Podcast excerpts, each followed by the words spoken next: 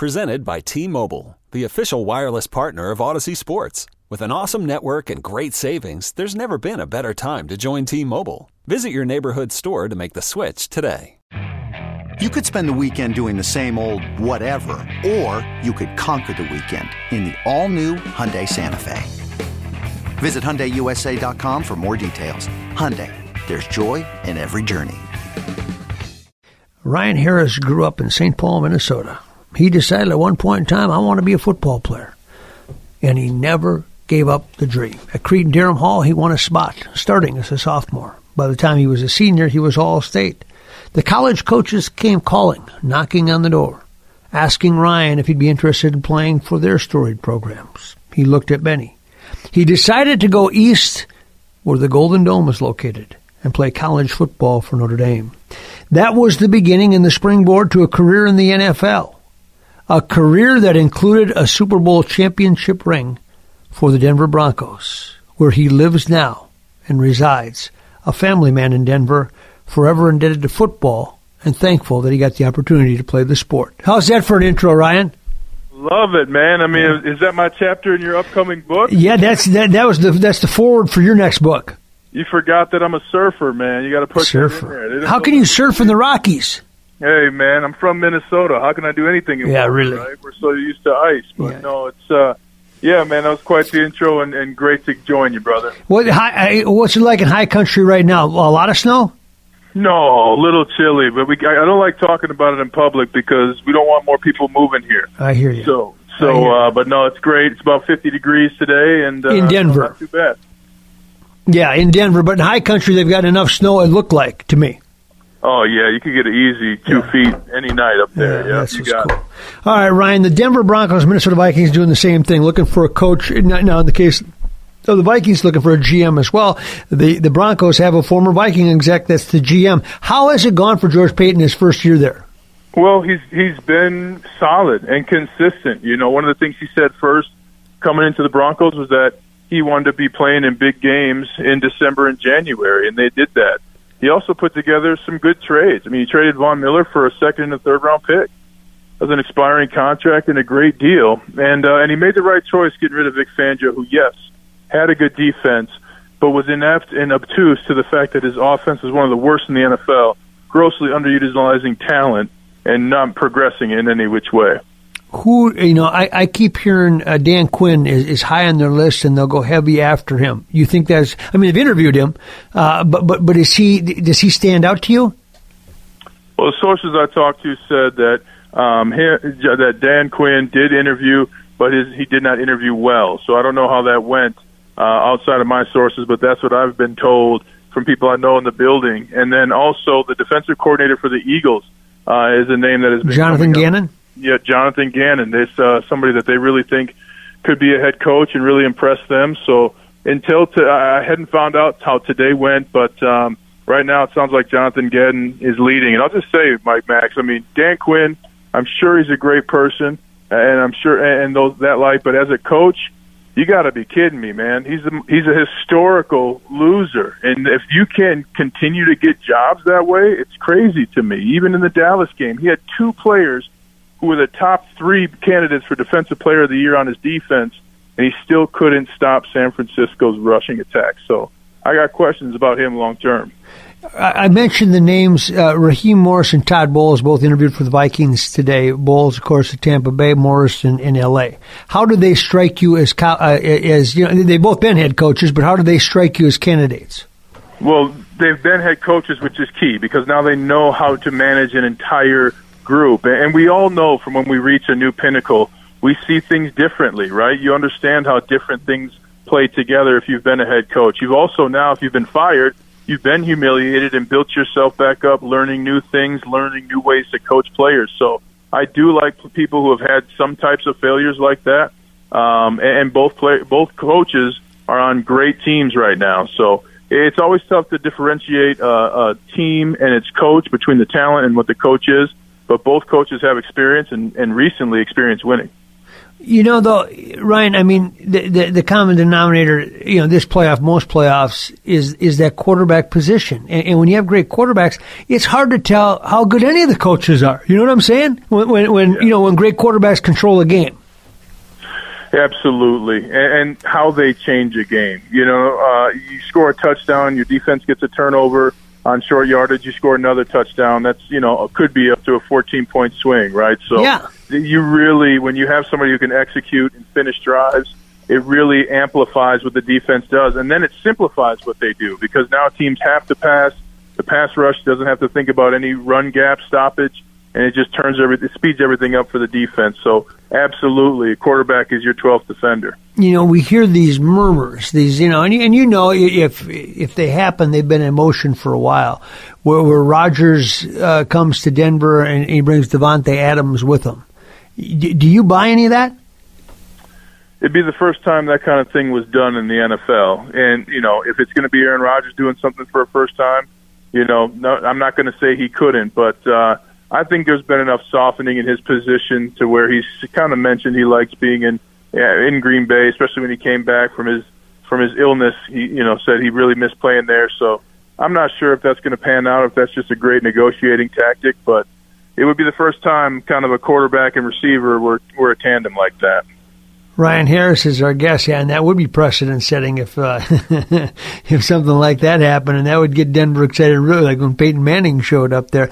Uh, general manager jobs are also open. Uh, the uh, Vikings reportedly are, have got two candidates that they'll bring in again tomorrow for or next week for for interviews. Um, explain to the people out there, they hear the term general manager, they know about draft day what what is the most important function of a general manager? To get talent into the room and and build a locker room that has chemistry. You, you know, so one, you got to get talented players in there, um, and two, you got to get talented players in the draft, and you also you need chemistry. I mean, these are you know everybody works in a workplace, maybe even not as much with COVID, but you spend a lot of time with each other in the NFL. I mean, you spend more time with your teammates and coaches than you do your families during the season. So you have to be able to have some veterans who have won, who have championship experience that and, that know what it takes. You need some young cats that are fast and, and playing hard, and you need some veterans who know how to get open, make blocks, and, and do the right things on special teams. That's the chemistry part that people don't see of the GM. You have to put this con- these pieces together with the talent that's available and that's why you see sometimes GMs struggle in that third or fourth year because they couldn't figure out that mix of veterans and youth, speed, talent, and and works you know professionalism. There's all kinds of pros, but you got to put together a good cocktail to make that thing win lots of conversation that maybe Rick Spielman and, and, and, Mike Zimmer had, had lost the, the fondness of their relationship, which was uh, pretty tight for the first several years that, that, that he was here, an eight year run uh, for Zimmer, uh, much longer, 16 years for, for Spielman. Um, how critical is, is, is that, and do players pick up on that? It's the most important relationship on a team, the GM and head coach in the NFL that's the most important relationship on a team. And and players, you know, you unless there's open arguments, you really won't see that. You know, the GM is kind of just there at practice, making sure everybody's good, and you know, swing by the training room and things like that. But you know, I also know from sources I've talked to at the Vikings that you know Mike Zimmerman has had gone into that kind of area where some people go of self delusion. You know, if people would just do more of what I'm saying, then we'd be okay. Instead of saying, hey I need to read the leaves here. I need to read the wind. This is how the game's changing. This is what we need to do. I need to motivate people, not stand on an island telling people to paddle their way here. And that happens to a lot of leaders, especially if they find comfort in their in their job. Does it happen because they've been doing it long enough and they've and, and they've accrued some money and some respect, etc., and, and that becomes uh, kind of an easy way to coach? Just do what do what I'm saying, and then I don't have to think about anything else. Well, you know, you may have one time where it worked because you had the right players, the right chemistry, and things like that. And but oftentimes we find leaders, especially after their start, and you know, he had some success. Going to NFC Championship game is very hard to do, right? But mm-hmm. you have to adapt. You have to learn. You have to grow. The game changes every year. You have to stop things, and you have to listen to your players. The worst teams I were on had coaches that said, "This is the plan. This beats the team. You're just not doing it right." The teams I won, cha- uh, oh, the team I won a championship with, and the, when I was with the Pittsburgh Steelers, this is a conversation. How do we get better? How do we hold each other accountable? And that's the biggest difference in winning and losing in the NFL. When you were in Denver, you had a coach that in, in Kubiak uh, that ended up with the Vikings, of course. What was that like? Gary Kubiak's one of the best people I ever met in my life. I mean, he met, he helped me as a player. He helped me as a man. He helped me as a husband. Helped me as a father. Uh, he, I can't say enough about Gary Kubiak. And you know, it was two things. You know, happened once. You know, I told him, hey, you know, you're just passing too much. We got to run the bleeping ball. And so we did, and we ended up winning the game, and, and it worked out. Well, I said it to him again in the Super Bowl. I missed on my block. We, you know, we didn't get in, and he's standing there waiting for me on the field, saying, "Hey, you tell me to run the ball, I'm going to do it, but then you better be better than that." You know, so Yep. that's the kind of relationship that you need to be able to have. It's not personal; it's for the best. And Gary Kubiak understood that better than any coach I ever played for. Like you, you take the Vikings right now, and, and, and you know they're somewhat vulnerable because coming off of this and the new coach coming in. What what does that culture need to be? Does it need to be drastically different than what it was, or does it need to be what to bring them back? It needs to be consistent, and, and, and consistency in the NFL means constantly getting better. You know, that's the Japanese art of kaizen. You got to continue to to you know elevate. The teams that are in the playoffs right now, they're better than they were three weeks ago. Right? The San Francisco 49ers say hello. You have to be able to do that, and and a coach has to inspire that. So you need a coach who's a motivator, a coach who encourages guys when things don't go well, encourage guys through the week you know, address problems, but address problems with the knowledge that the players in the building can get the job done, and we're going to do it together. So you need that, but you also have two big contracts in Dalvin Cook and Kirk Cousins that are going to make it hard to get additional talent. It just it hamstrings you to pay those two positions that much money. That's a lot of money in two positions on one side of the football. All right, last question: Who coaches the Broncos? Who coaches the Vikings uh, uh, next season? You know, I think uh, I would like Doug Pederson to be one of the coaches for for either team. I think that team, if he goes to the Vikings, I think you're a Super Bowl contender. If he comes to the Broncos, I think they're a playoff contender. Really, he's that good? Uh, he is that good. I, he was my offensive coordinator when I was with the Chiefs. Bright guy, inspiring guy. Even moves in the hallway fast. Was a former player. Yep. And you know that that Philly special happened because Yep. Nick Foles told him that's the play he wanted to run, and he called it. So Yep. I like those kind of coaches. Good stuff, Ryan. I appreciate it very much. Thank you so much for your candor and your insight. Always, Mike Max. Talk to you soon, brother. You bet. Ryan Harris, nice enough to join us in News Talk 830 WCCO. This episode is brought to you by Progressive Insurance. Whether you love true crime or comedy, celebrity interviews or news, you call the shots on what's in your podcast queue. And guess what? Now you can call them on your auto insurance too with the Name Your Price tool from Progressive. It works just the way it sounds. You tell Progressive how much you want to pay for car insurance, and they'll show you coverage options that fit your budget. Get your quote today at progressive.com to join the over 28 million drivers who trust Progressive. Progressive Casualty Insurance Company and Affiliates. Price and coverage match limited by state law. Okay, picture this.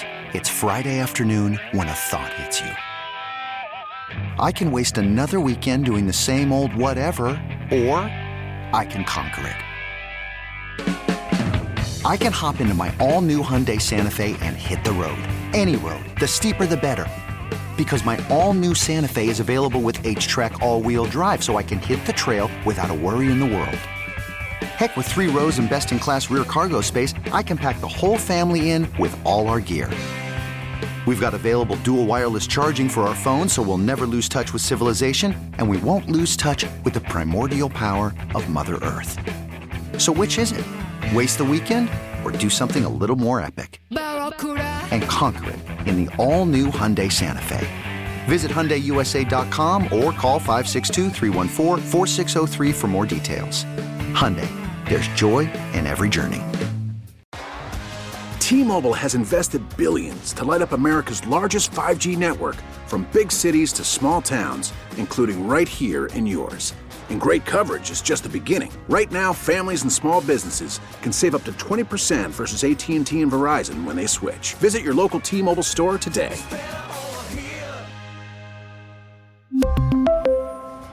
Plan savings with three lines of T Mobile Essentials versus comparable available plans. Plan features and taxes and fees may vary.